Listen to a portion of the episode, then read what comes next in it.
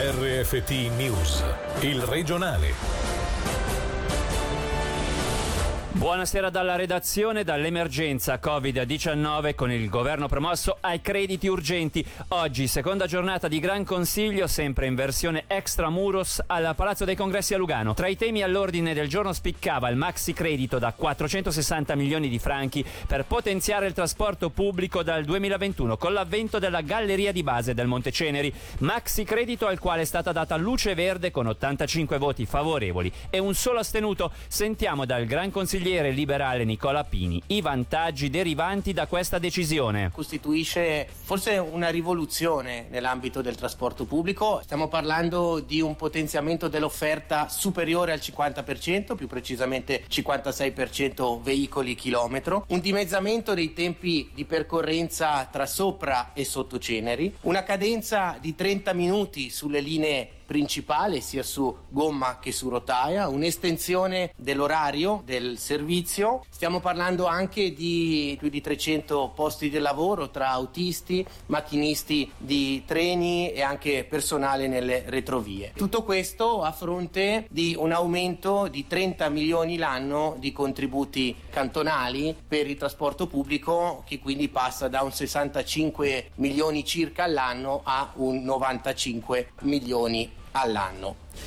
La giornata in apertura è stata segnata dal cambio al vertice dell'ufficio presidenziale. Il nuovo primo cittadino leghista Daniele Caverzasio che ha raccolto il testimone dal PPD Claudio Francella. Se quest'ultimo ha vissuto un anno di presidenza intenso con oltre 200 eventi su suolo cantonale e incontri di spicco come con il Papa e Mike Pompeo, per il nuovo presidente del Gran Consiglio Momò si prospetta un anno tutto in salita. Sentiamo prima il presidente uscente Claudio Francella e subito dopo il nuovo primo cittadino Daniele Caverzasio Zasio, entrambi intervenuti in diretta sulle nostre frequenze. Devo dire che è stato un anno eccezionale, indimenticabile, chiaramente un anno suddiviso in due parti. I primi dieci mesi dove ho girato praticamente quasi quotidianamente in tutto il cantone, devo dire di aver scoperto un Ticino sano, un Ticino propositivo e dal grandissimo potenziale umano. Mi viene in mente un aneddoto quando il, il Papa mi ha consegnato il, il, rosario tra le mani e mi ha guardato negli occhi e mi ha detto preghi per me, lei e tutti i ticinesi perché ne ho bisogno e in quel momento eh, mi tremavano anche le gambe, non lo nascondo e inavvertitamente eh, ho messo una mano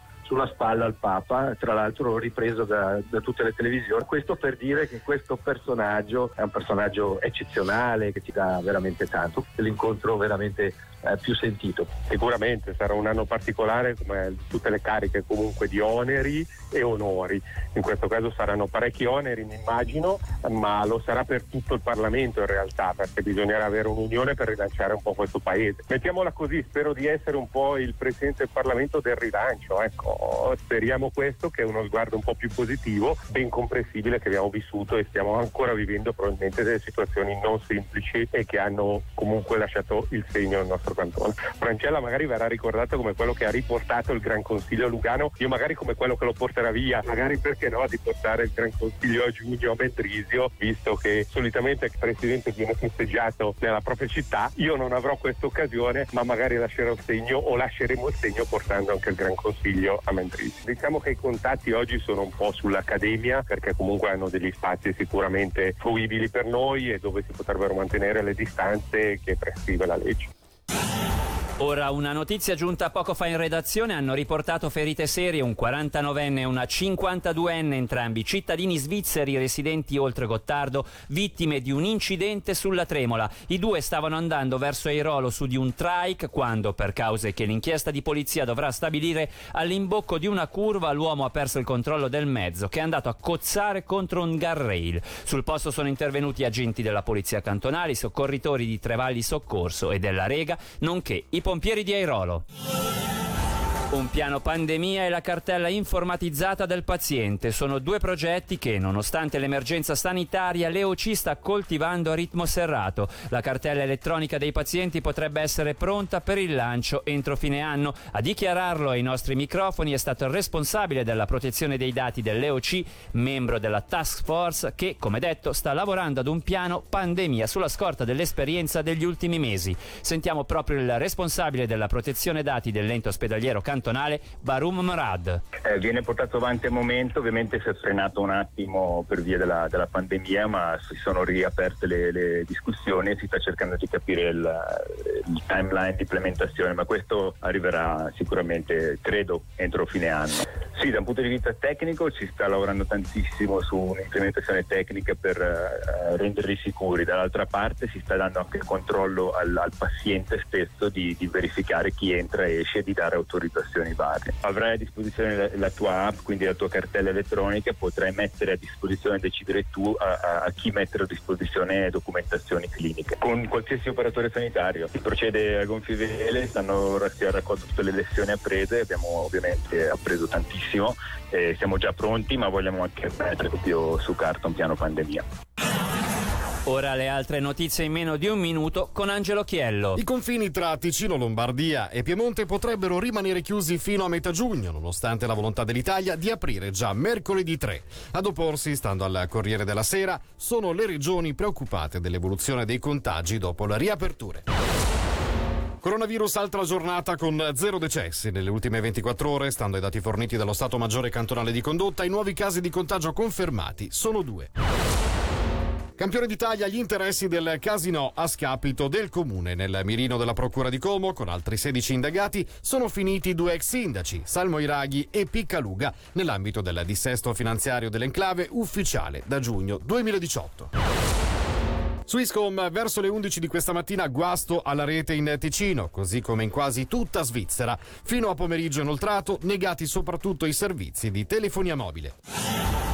A fare le spese durante il periodo di lockdown dovuto al coronavirus anche i centri culturali non fa quindi eccezione lo spazio L di Locarno, una casa all'interno della quale dal 2017 vengono offerte attività che vanno dalla danza allo yoga, passando per il teatro. Non mancano nemmeno serate dedicate al cinema e alla musica. Al più tardi da settembre il centro dovrebbe riaprire le proprie porte anche se non è facile gestire il momento di, ficco, di difficoltà, soprattutto dal punto di vista economico, come ci spiega la neoeletta eletta presidente di Spazio L, Sara Schisser. La gestione negli anni passati, eh, prima di me, è stata molto coscienziosa e in effetti ci sono delle riserve che ci permettono comunque di far fronte anche a un crollo delle entrate, come comunque è stato in queste settimane noi comunque saremo in misura di ripartire eh, ipoteticamente dall'autunno, se non prima. Chiaramente, soprattutto per delle realtà piccole, sarà importante capire in quale misura potremo accedere magari ai sostegni che la Confederazione dà tramite i cantoni, sostegni per cui eh, stiamo facendo richiesta. Sì, chiaramente poi domani, una volta sentite le direttive del Consiglio federale, potremo valutare se sarà possibile riaprire già in estate, prima di tutto in rapporto alle norme che verranno annunciate, secondariamente anche rispetto alle nostre risorse, perché comunque siamo un'associazione di volontari con delle disponibilità anche economiche non infinite e chiaramente sempre comunque anche in relazione con la città di Locarno che è il nostro referente principale.